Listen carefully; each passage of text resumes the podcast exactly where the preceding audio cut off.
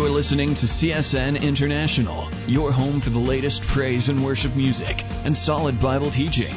In just a moment, we're going to join a study from the River Christian Fellowship, the home of CSN. But first, I'd like to invite you to come out and join us in person. We're located in Twin Falls, Idaho, and have our Sunday morning service at 10 a.m. Mountain Time and Sunday and Wednesday evening services at 7 p.m. Mountain Time. Visit theriverchristianfellowship.com and click on the map for directions or to schedule a visit.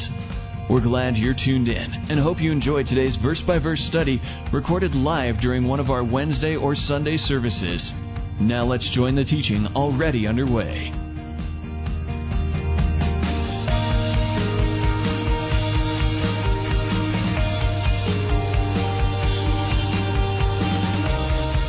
I'm going to to make this point about Blake Shelton because I'm going for Team Blake, not Team Adam. I don't care about Team Adam. Hey, boo, yeah, yeah, no, it's all right. Yeah, I don't, I don't really care that much. I just here's why I'm going for Team Blake because we get emails from Pizza Hut with Blake Shelton. Is anyone a Hut lover? And get the Hut lovers deals on the email. And you can sign up for Hut lovers on PizzaHut.com, and you can get uh, special deals on Pizza Hut. And here's what Blake Shelton does. We got the weirdest email with Blake Shelton because he endorses Pizza Hut, and he, we got this one email. It's creepy because his face doesn't move, and his finger just goes like this, back and forth, pointing at a pizza, and it's just weird. And I, that made me like Blake Shelton. I don't know why, because he's on the Pizza Hut emails. And here's where I'm. going. I didn't have to say that, but here's where I'm saying is Hut lovers. We love Pizza Hut. I love Pizza Hut. Hmm, kind of weird because I also I love my wife. We use the same word to describe my love for Pizza Hut and my love for my wife. Or my love for Joe. I love Joe. Thank you, Joe. See, these are all hopefully different types of love. Uh, we don't have the same love for Joe and Pizza Hut and my wife, and that would, yeah, we'll just leave it at that. Uh, we have all these different meanings for the word love, and it's influenced how we see the word love in the Bible, because that word comes up a lot in the Bible. And there's really, uh, biblically, there's three types of love. Well, actually, only two appear in the Bible. Is you have eros love in the Greek, and that's uh, like a romantic love, the type of love you'd have between a husband and a wife. And you have phileo love, which is like a brotherly love. That's the type of love I have for Joe. Right? Nothing more, just phileo. It's like how you love your friend, or uh, you know when you have good feeling for someone. Anyway, that's phileo love. And then you have agape love, which is usually the type of love the Bible talks about when it says the word love. And that's the type of love where you put other people's needs ahead of your own. And it's really, it's one-sided. Phileo love kind of takes two people. I'm probably, if Joe doesn't love me anymore as a brother, then maybe it's hard for me to love him if we only have phileo love. But with agape love, no matter what Joe does to me, I'm going to love him and put his feelings before my own. And that's usually the type of love the Bible talks about. It's almost always in the Greek is the word agape when they talk about the word love. Not phileo. That's having good feelings for someone and liking someone, but agape. It's putting other people's needs ahead of your own. Which is the great message of the movie Frozen. This is, I like this movie because it actually says that. Olaf, we all like Olaf, uh, the great philosopher Olaf, who says to Anna, who doesn't know what love is, he says that Love is putting other people's needs ahead of your own. And when I first heard that Frozen, a kids movie, I'm like, wow, they got it right. I haven't, usually don't hear that in a kids movie. So I'd recommend Frozen as well. And Blake Shelton. And Pizza Hut. And you're going to get lots of recommendations today. So, you know, yeah, very good. Uh, so agape love is putting other people's needs ahead of your own. It's laying down your own life and thinking of other people's needs first. And the Bible, especially in this passage in 1 John we're going to read tonight, talks about loving one another, fellow brothers and sisters in Christ. And it uses the word agape love. So it's important to remember that's the kind of love we're talking about. Not we feel good about each other or we like each other, but that we lay down our lives for each other and put other people's needs ahead of our own. And we don't always do a great job of that as Christians. Sometimes, really, we do a terrible job about it. I mean, here's a lot of things.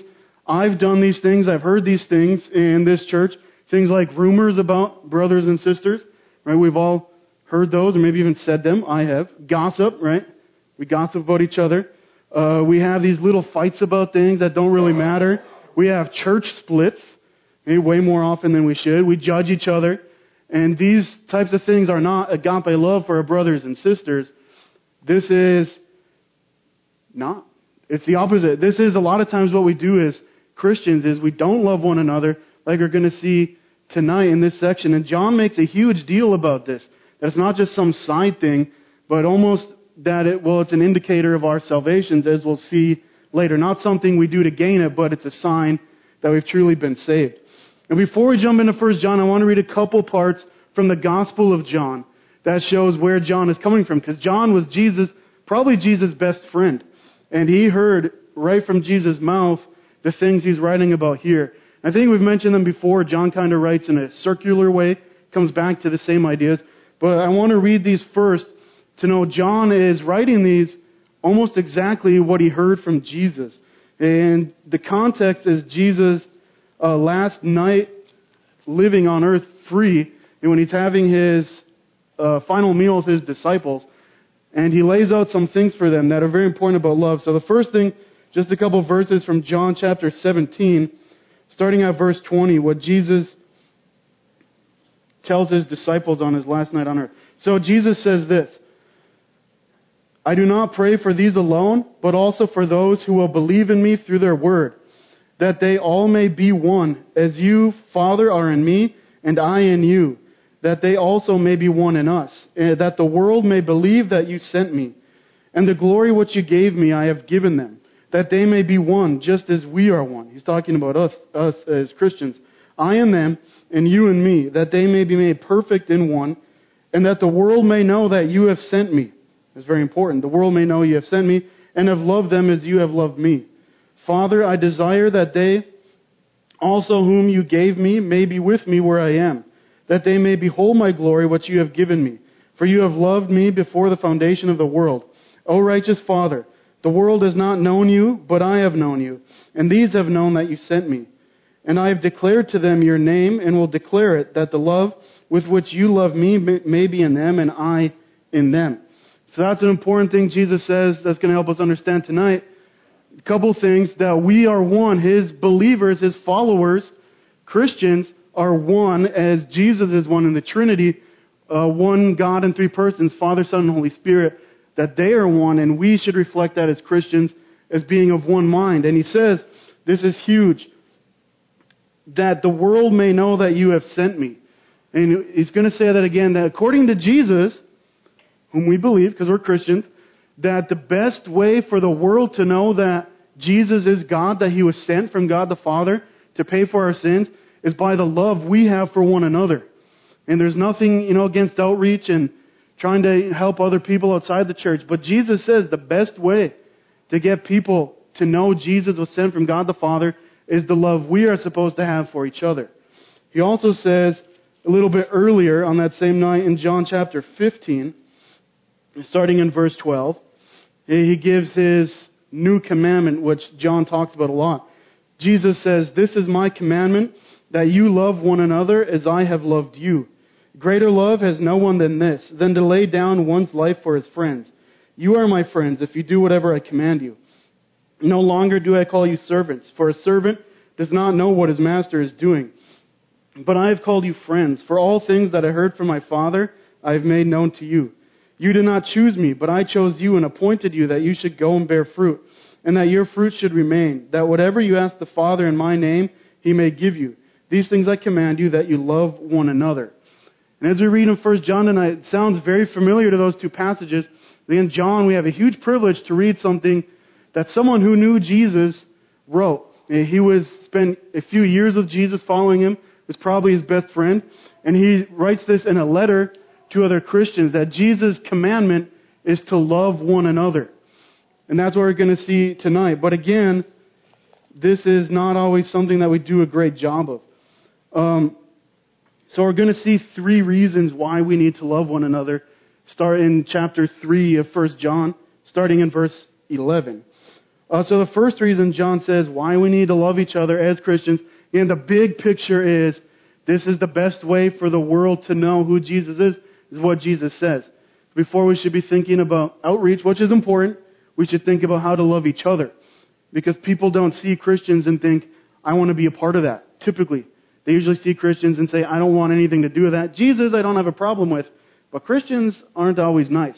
And that's the way a lot of people see us, which we'll look at right here. So John says that because Christians already have enough enemies, we need to love one another. So starting in verse 11 of chapter 3, that's what he's saying, that we have a lot of enemies. He says, For this is the message that you heard from the beginning, that we should love one another. That's what we just read, what Jesus said, that we should love one another. Not as Cain, who is of the wicked one and murdered his brother. And why did he murder him? Because his works were evil and his brother's righteous. Do not marvel, my brethren, if the world hates you. We know that we have passed from death to life, because we love the brethren. He who does not love his brother abides in death. Whoever hates his brother is a murderer, and you know that no murderer has eternal life abiding in him. As we've been going through John, I've noticed a lot of times we have these great messages. You know, we need to love one another and put other people's needs ahead of our own. But at the same time, John is never like sappy or sentimental about it. It's always pretty, like this is a harsh word. He says that if you don't love the brethren, you abide in death, in spiritual death. He says, Whoever hates his brother is a murderer, and you know that no murderer has eternal life abiding in him. And we see John saying that, and he says this further on as well, that if you do not like your brothers and sisters, if you hate them, if you don't put their needs ahead of your own, that you're abiding in death. And this isn't something that, you know, we don't, God forgives our sins when we turn to Him, but this is something that John almost, he, says this is a sign of being a Christian. And that's why I call this what it means to be a Christian, because he says all these different things that should happen when you give your life to Jesus and when you turn from your sin and accept his payment. There's all these different things that should be happening. And one of those things is that we start loving our brothers and sisters. We start to love Christians. Not we feel great about them and we even like them, but that we think of their needs and put their needs ahead of our own.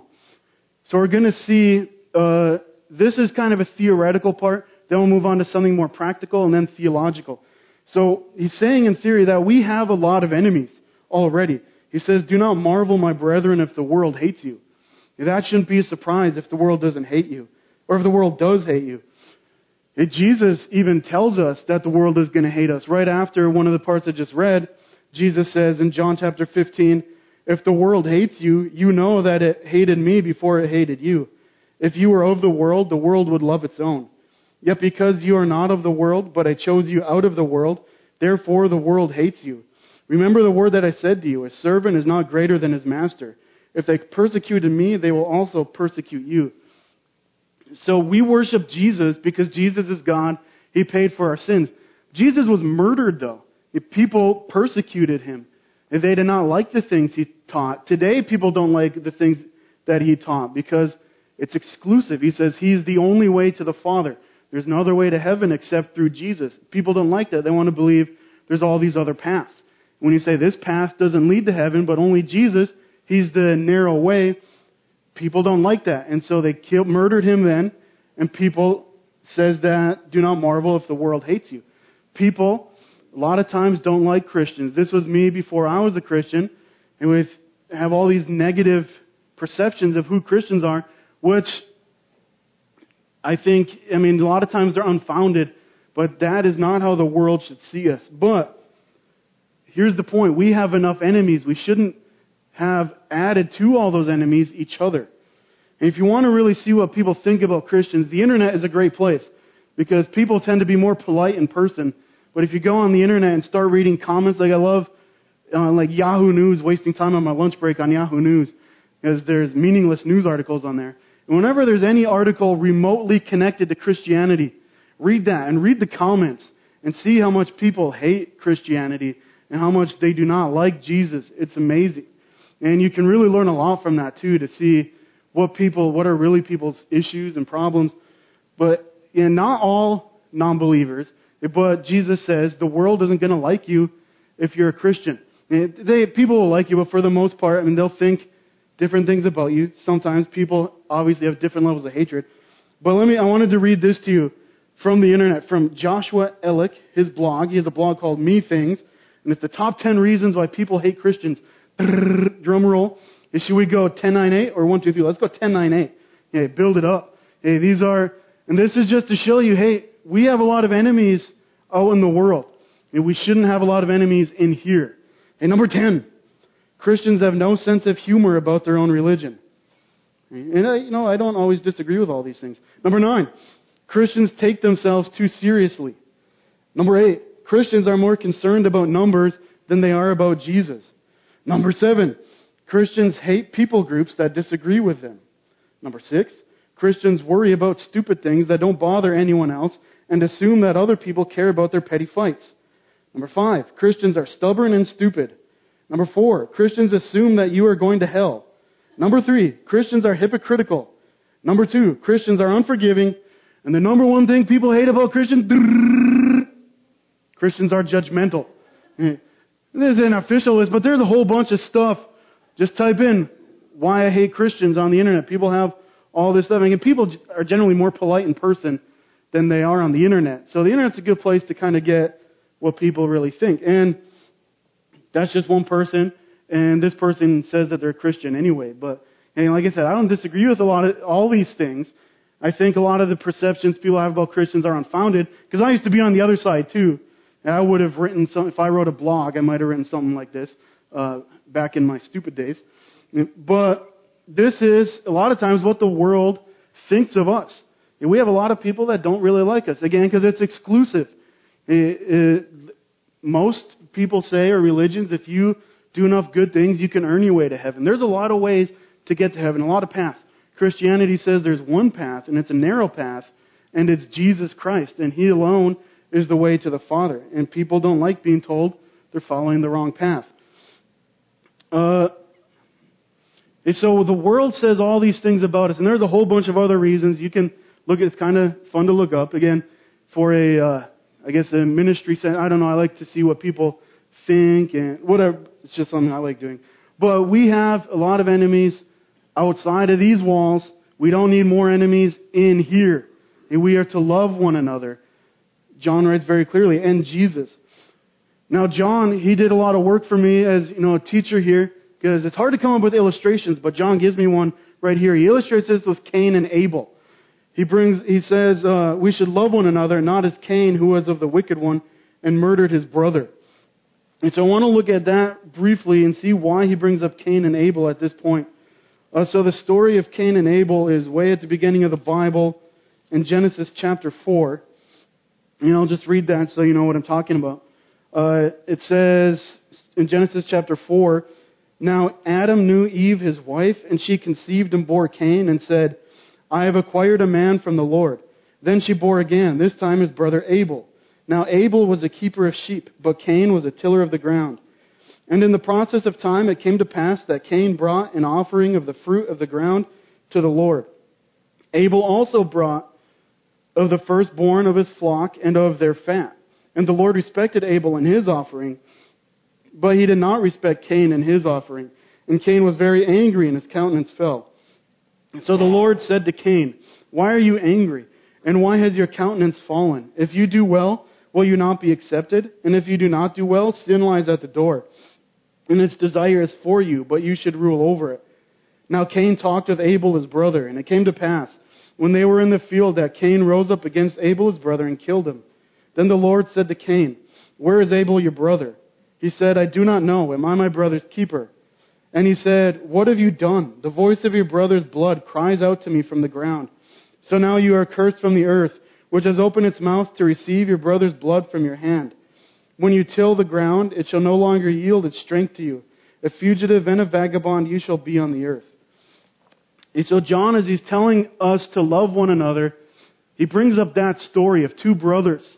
The first murder, when Cain murdered his brother Abel is they both presented a sacrifice to God. They were both worshiping God in their own different way. Abel's sacrifice was his first fruits. It was something that mattered to him. It was important. He gave that to God. But Cain tried to get away with just giving him a token offering. And God wanted Cain's best. It, he wanted him to worship him with his first fruits, not just what was left over. There's a whole message about giving in there, but for the purpose of this, we're looking at loving each other. So when Cain gives just a token offering, something that wouldn't really matter if he misses, God gives him a chance to repent and to confess his sin and give something, you know, give, make a sacrifice to God because of how great he is.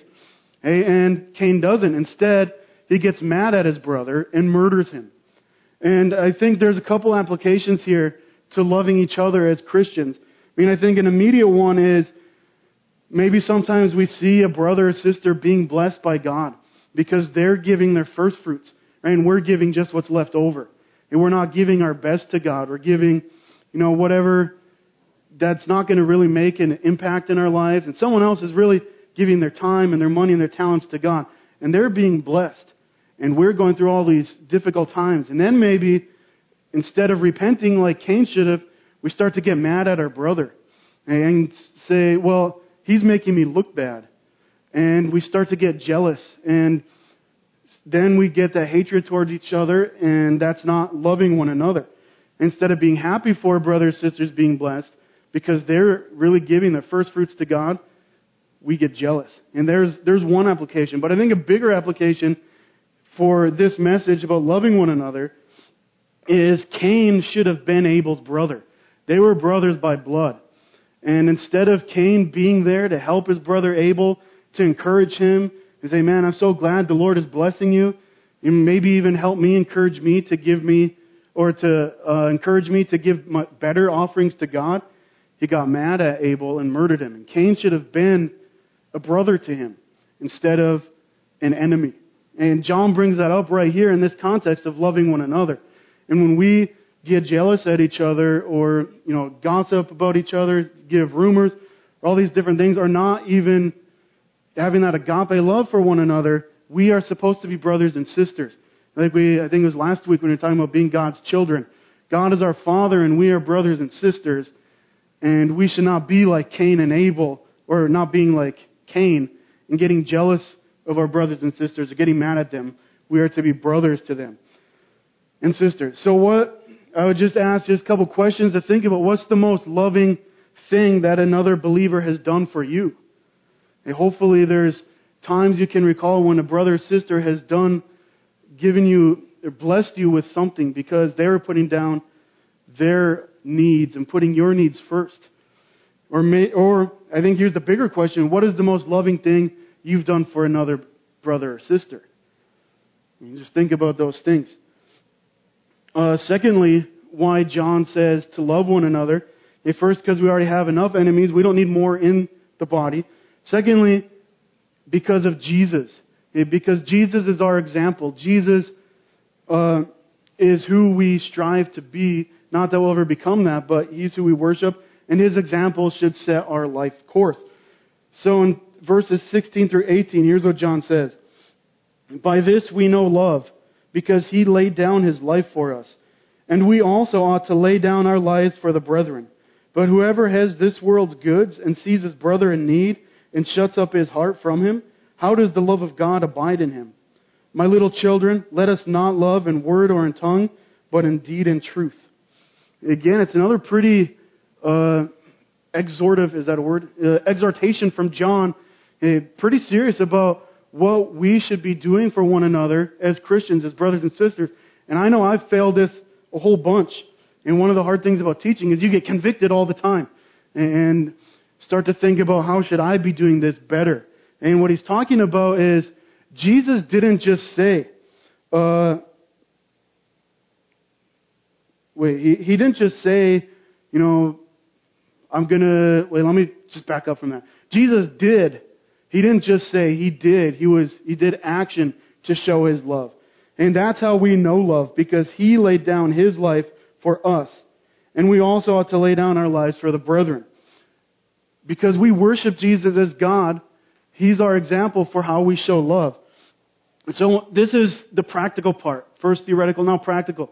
When you think about what Jesus did, they're going all the way back. They, all things were created for uh, him and through him, Jesus, and it, he created this earth to be good, without sin. And we ruin that. Humans ruin that. The first people, Adam and Eve, ruined that, rebelled against God, believed in Satan's lies. and ruin it. And we can't just look at them and say, oh, I would have done better. We would have done the same thing because we've all chosen sin. So Jesus creates this beautiful world and God the Father, God the Holy Spirit working together, creating this beautiful world in this universe, and we ruin it. And instead of just letting it be like that, God loves us so much, He doesn't want to stay separated from us because our sin has separated us from God for eternity because He is perfect and He is also just and He's not going to just overlook all the terrible things people have done. So we're separated from God. And what He did was look on people and He didn't want that. It wasn't that we deserved to be reconnected with God. We made the mistake. But the first person He called to Him was Abraham. And He looked on Abraham and said, I want to be reconciled. So all through the Old Testament is looking forward to Jesus. All the sacrificial systems and all the uh, laws is looking forward to a Savior, a Redeemer. That, that's what they were doing at that moment to be reconciled to God. But there was always going to be a payment that was going to pay for sins in full to bring us back together with God. And that happened through God the Son, Jesus. That God the Son has existed from eternity past. He's always existed as God, but He humbled Himself. The Bible says He emptied Himself of all that to make Himself of no reputation, to come to this earth to fix our problem. And the problem that we created, not Him. He made us better than that, and we denied that and chose to believe Satan and sin. And there's nothing we could do to connect that gap. But Jesus emptied himself of all that. And he remained God, but he added to that humanity. And he lived a perfect life. He never sinned. He lived perfectly under the law. And the only reason why he did that was to die to pay for all of our sins. He didn't have to do any of that. I think we forget that sometimes as Christians. And we kind of just glibly say, well, Jesus died for my sins. And not really think about all the things that represents. First, he didn't have to do any of that. It was our problem. And God didn't have to look on us with mercy and love and want to reconnect us, but he did. And God himself came to the earth and became the God man, Jesus Christ, to reconnect us.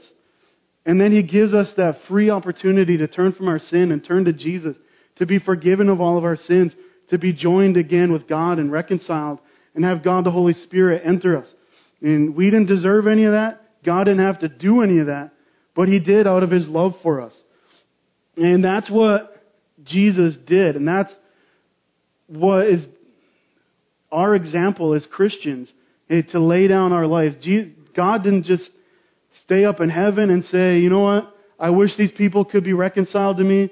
Maybe if they did enough good works, and maybe if they were righteous enough, they could be reconciled and just sit there and did nothing. No, God came to the earth to do all of that for us. And not just sitting back and doing nothing, but doing all the work on our behalf. And not that he needed to, but because he wanted to. And I, I've used this before, but I think it's a great, you know, mental picture of uh, we were all together, God and humanity, before sin entered the world. But sin has kind of put us on two different cliffs. God over here and us over here. And we, I think as people, tend to think that those cliffs are pretty close together. And maybe if we run hard enough, we can jump over the cliff. Or maybe we can build a bridge that's going to bridge the gap. But we have no idea how far we are apart from God, from how perfect He is, and how sinful we are. And there's nothing that could bridge those two cliffs or those, that gap except for the blood of Jesus from the cross, from His sacrifice. That is how humans and people, God being, or I mean humans and God, humans being sinful, God being perfect, how we can be reconciled. And Jesus it was action. It was not just saying it and hoping for the best. He did it. He did it for us. He laid down His life for us. And that's how we know love, because He laid down His life for us. And we also ought to lay down our lives for the brethren. That is a huge statement. I mean, there's no way we can do what Jesus did. But we know what Jesus didn't do was, like I said, He didn't just sit there in heaven and say, good luck, you guys. I'll pray for you. You know, like we sometimes say. And then he says, Whoever has this world's goods and sees his brother in need and shuts up his heart from him, how does the love of God abide in him? How, if Jesus did that, looking at us and just said, they can, you know, I'll pray for them. Like a lot of times we say it's kind of Christian for I want to help, but not really. And I've been guilty of that myself. And like I said, I'm convicted a lot studying this and thinking about what it really means. And if we have the ability to help each other and put other people's needs ahead of our own, but we don't, we shut up our heart, how does the love of God abide in us? How does that reflect anything that Jesus did for us? If when we know people are hurting and we could help them and we just say, well, I hope the best for you. Figure it out. Jesus is about action. And not only that, I mean, Jesus died to pay for our sins. As long as we turn to Him, that's all we have to do. Turn from our sin and turn to Jesus. And then we become part of something bigger. We become adopted in God's family and to be His kids. And another way that the Bible describes us as brother and sisters is that we are the bride of Christ. The collective church. The church is people, not a building. So everyone who has the Holy Spirit living in them is part called, theologically, what's called the invisible church. And there's the invisible church and the visible church. Visible church is right here. Sometimes it's called the local church. It's, we can see it. But not everybody here or in every local church is part of the invisible church. The one, and the people who have truly repented of their sin and given their lives to Jesus and the Holy Spirit enters them. That's called the invisible church. And we are, that is one body. And that's the bride of Christ. That's who He died for, to have a flawless bride, you know, without spot, spot or blemish. And as the bride of Christ, as the invisible church, the uh, body of Christ, that's who we are. We are Jesus' body right now on the earth. He is the head. He decides what to do. He calls the shots. But He works through us now. What an amazing privilege that we get to be His body. That's why we're called the body. Because we're Jesus' body. He's the head, we're the body. And the thing working through all that is the Spirit. So it's this great picture of a complete person with Jesus as the head. The body is us, and then the Spirit is giving us the life and the motivator to do the things that we are supposed to do that Jesus commands as his body. So as his body, that's, you know, going way to the future. When Jesus returns, the invisible church is who's going to be there his body. And as the church right now, it's his body right now, this is kind of like a foretaste of what the new earth is going to be. And it's supposed to reflect that. It shouldn't be a thing where we don't love each other, where we're making rumors about each other, gossiping about each other. If this is has implications in eternity because we are going to be uh, the body of Christ on the new earth. And so, what are some ways that we could lay down our lives for our fellow believers. Uh, you know, we're reading there about actions. What are some things we can do? We have three resources we can invest in people on this earth. We have time, we have treasures, and we have talents that we can invest in people. So we all have the same amount of time, 24 hours in a day. But we can choose to use that time to invest in, lay up our treasures in heaven, eh, to invest in people and serving people and loving people and working for, you know, Jesus' body. And so we have that time. We also have our treasures. And we don't always think about this, but we have money, possessions, things that can help each other that we can invest in people, storing up our treasures in heaven, not right here. And then we have our talents. And this gets into the doctrine of spiritual gifts. And we could do a whole bunch of stuff in that. Uh, Paul especially writes about spiritual gifts several times in the New Testament, and every list is different. So the point about spiritual gifts, we're not going to get in a ton of detail about it, is God has given you something that is going to uh, further His body. And it's a reason why you are part of Jesus' body. And it really could be anything that could be used to advance God's kingdom. And like I said, there's lots of lists throughout the Old Testament of different gifts.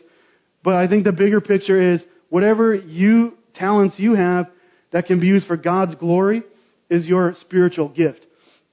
And so, if you're not using those talents to further God's kingdom, but to further your own kingdom, then you're not laying down your life for each other. God gives us gifts to build up the body, to help each other. So whatever you're good at, you should be using in a church, in a body, to serve one another, to love one another, because that's why we have these gifts, is to do that. And maybe we do benefit from it in our own lives, but it's mainly for the edification of the body.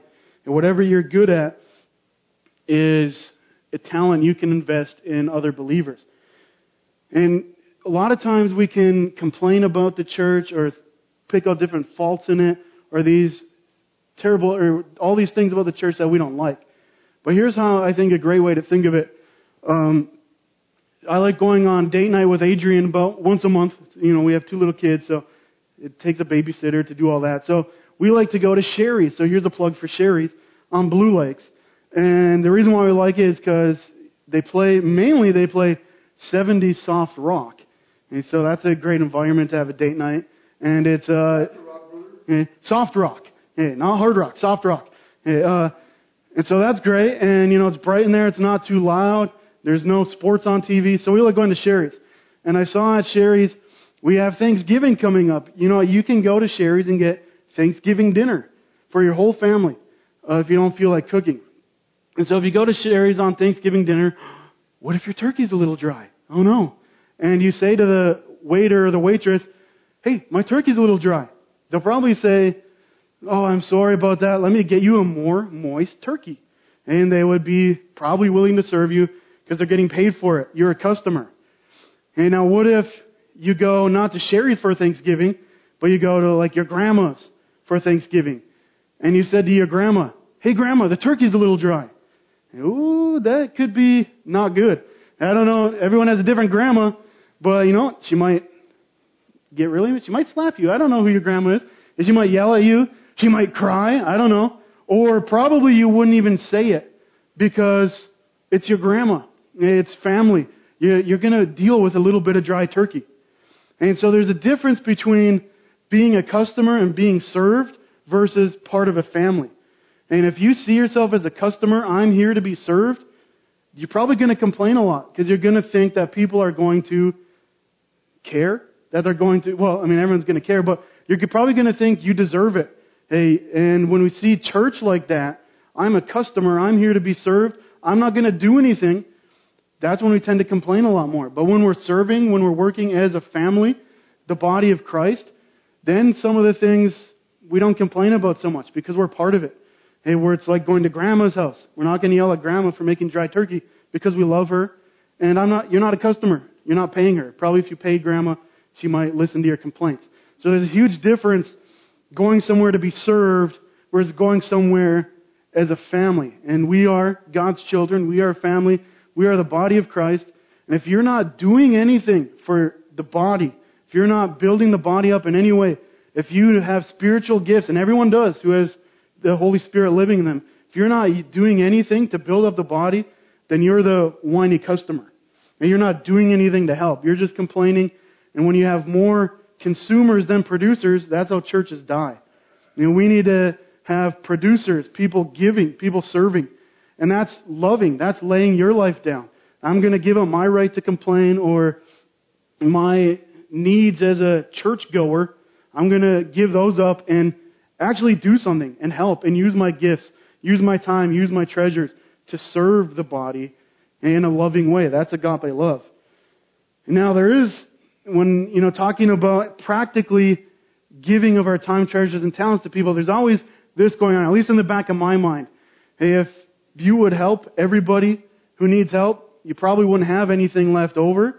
And what if that person you think maybe, uh, I don't know, maybe they shouldn't maybe get that help because there can be enabling, right? And sometimes, I mean, we want to think in love all the time, but there is this in Second Thessalonians that I think helps out that fear that might be in the back of our head of what if we're giving to somebody and maybe they use it to buy drugs or they, I don't know, whatever. They, here, here, just here's what it says. But we command you, brethren, in the name of our Lord Jesus Christ, that you withdraw from every brother who walks disorderly and not according to the tradition which he received from us. For you yourselves know how you ought to follow us. For we were not disorderly among you, nor did we eat anyone's bread free of charge, but worked with labor and toiled night and day, that we might not be a burden to any of you, not because we do not have authority, but to make ourselves an example of how you should follow us. For when we were with you, we commanded you this, if anyone will not work, neither shall he eat. And I think that can be helpful if, I mean, we can always give in love and, you know, agape love is one side. It's not necessarily someone loving you back. But if someone, it says if anyone will not work, he shouldn't eat. And there's always circumstances, but if it's just laziness or whatever reasons, when someone is perfectly capable, we don't want to enable anybody to continue that. And sometimes the loving thing is to admonish that and say, you know, maybe there's something else we should be doing here instead of just, you know, giving out free things. But the other side of that is we all need our brothers and sisters as well. And I think we can make it easy or difficult for people to want to help you and love you. I mean, we are to love each other sacrificially, but ourselves we can make it easier for people to do that. And if, you know, you're serving and giving and people see that you're really a part of this, it's a lot easier to give and to love than it is if you're just consuming all the time. So we can make it easier for each other to love each other too, because we all have this burden, not, shouldn't say burden, but we all have this responsibility to love one another. We can make it easier for each other uh, by serving and doing the things we're supposed to do, and by active love, not just sitting back and thinking it'll take care of itself, but by doing to show our love, like Jesus did. And the third thing about loving each other that John tells us to do is, uh, well, that it's an, another sign of our salvation. We've seen, if you've been in the first John study on Sunday nights, there's all these things that point up this is something that should happen when you are truly saved. So in verses 19 through 24, John says this, And by this we know that we are of the truth, and shall assure our hearts before him. For if our heart condemns us, God is greater than our heart and knows all things. Beloved, if our heart does not condemn us, we have confidence toward God. And whatever we ask, we receive from him, because we keep his commandments and do these things, those things that are pleasing in his sight. And this is his commandment, that we should believe on the name of his Son, Jesus Christ, and love one another as he gave us commandment. Now he who keeps his commandments abides in him, and he in him. And by this we know that he abides in us, by the Spirit whom he has given us.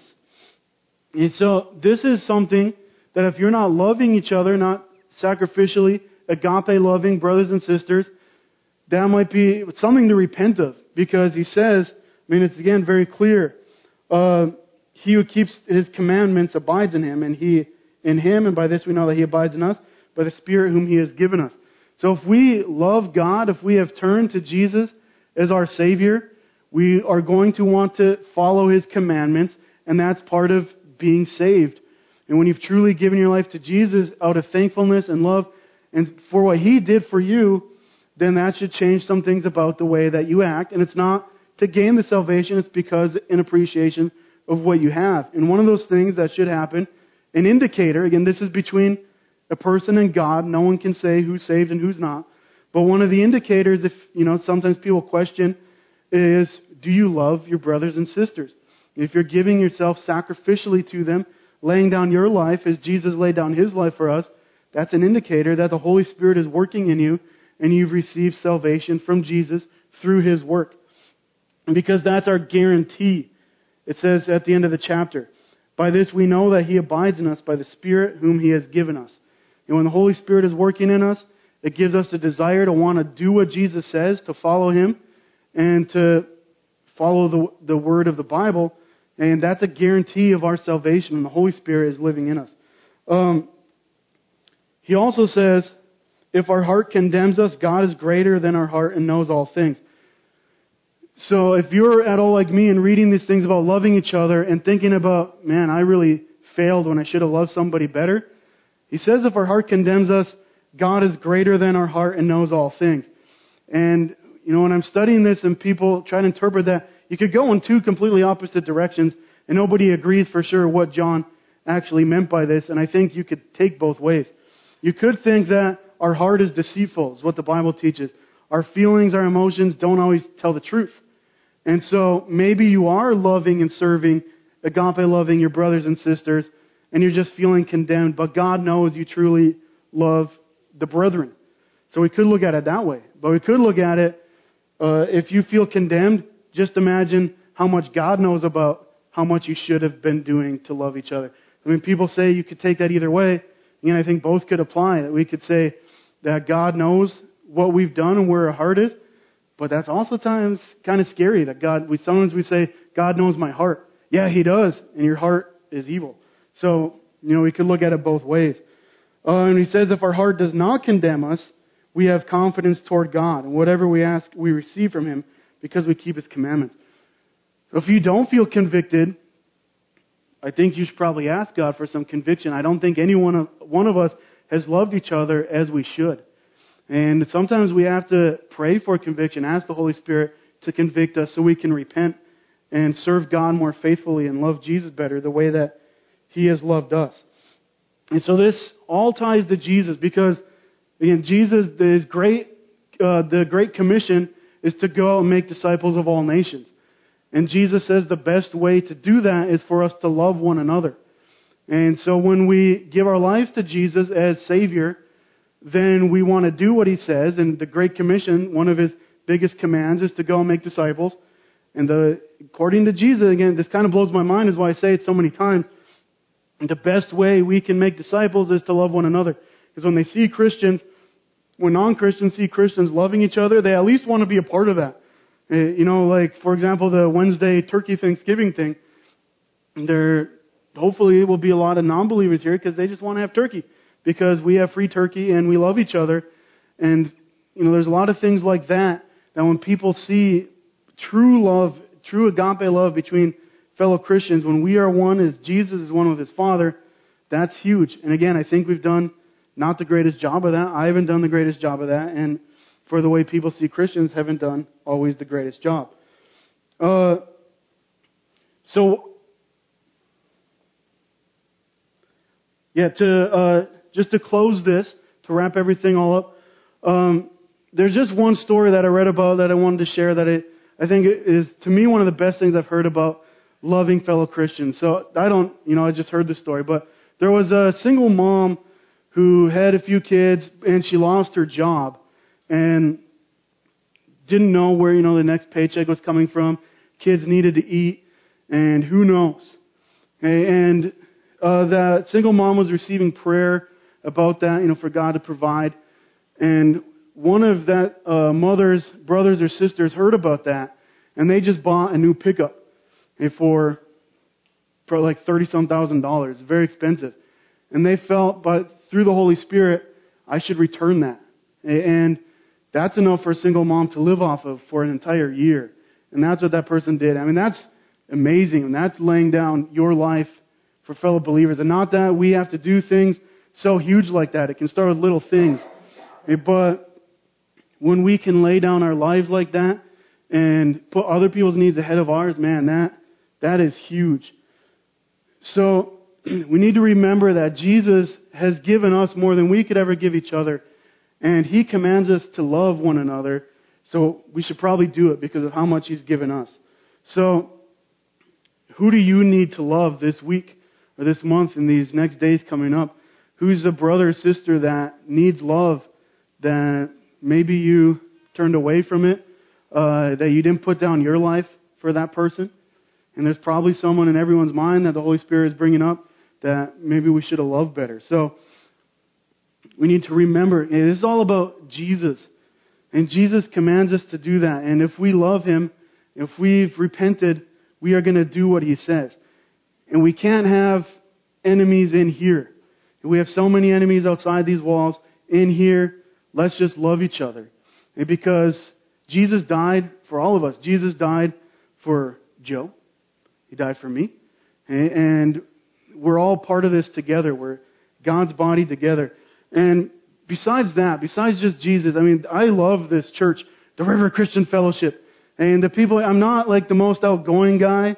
You know, I always sit back there getting ready for my slides, you know, getting ready to teach, and I'm always really nervous. But I've met so many people that I love and that have encouraged me, and people that I never would have met if I wasn't a Christian. And that's what's amazing about the grace of God. And especially when you, you read in the Bible, society was very divided in those times. And there's a lot of problems, people mixing together who never mixed together before. And we still have some of that. And there's a lot of people that I would have never known or spent any time with if we weren't fellow brothers and sisters. And I just think it's amazing that I get to meet all you and talk to you and I just get to see you several times a week and I'm just, I'm thankful for that and I need to do a better job myself of loving you, eh, of serving, putting down my needs and laying down my life and loving agape, agapely for all you because you're my brothers and sisters. So thank God for that. Let's pray. Jesus, I'm just thankful that you've given me a family here, Lord God, that and introduced me to all these people that I never would have met that just I I love so much and have really helped me in my life. And Jesus, I thank you most of all that this is all because of you, that I didn't do anything to deserve this grace, but you've given it to me. You did all the work, Jesus. You didn't just look and say, man, I really feel bad for that guy, but whatever. You did it. You came to this earth and were, you were just humiliated and tortured and beaten and spit upon. And you did that to save me and the people here who follow you and believe in you, Lord Jesus. So I pray that you would help us to love each other because you've loved us first. I pray that you would help us to love each other because we have enough people trying to hurt us and do us harm. And that you would just send your Holy Spirit into all of us and to help us to turn away from our selfish forms of love and to give the agape love where we put our needs down uh, because that's what you did for, for us, Lord Jesus. And God, if there's anyone here who doesn't know you, who hasn't accepted your payment for their sins, Lord, I just pray that you would put that in their hearts that they would want to turn from their sin and turn to you, Jesus. Because I know we're not perfect, but man, it's just been the most amazing thing to follow you, Lord Jesus, and to get to know your people, the people you died for to save too. So thank you that, that that gift is free to everybody and that we can all enjoy that. In your name we pray. Amen.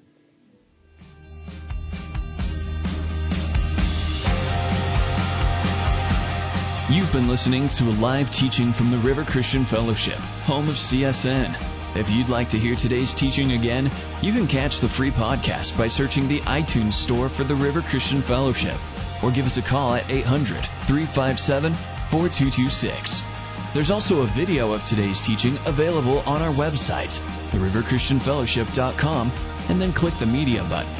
Don't forget to catch the evening service at 7 p.m. Mountain Time and tune in next week for more from the River Christian Fellowship live on CSN.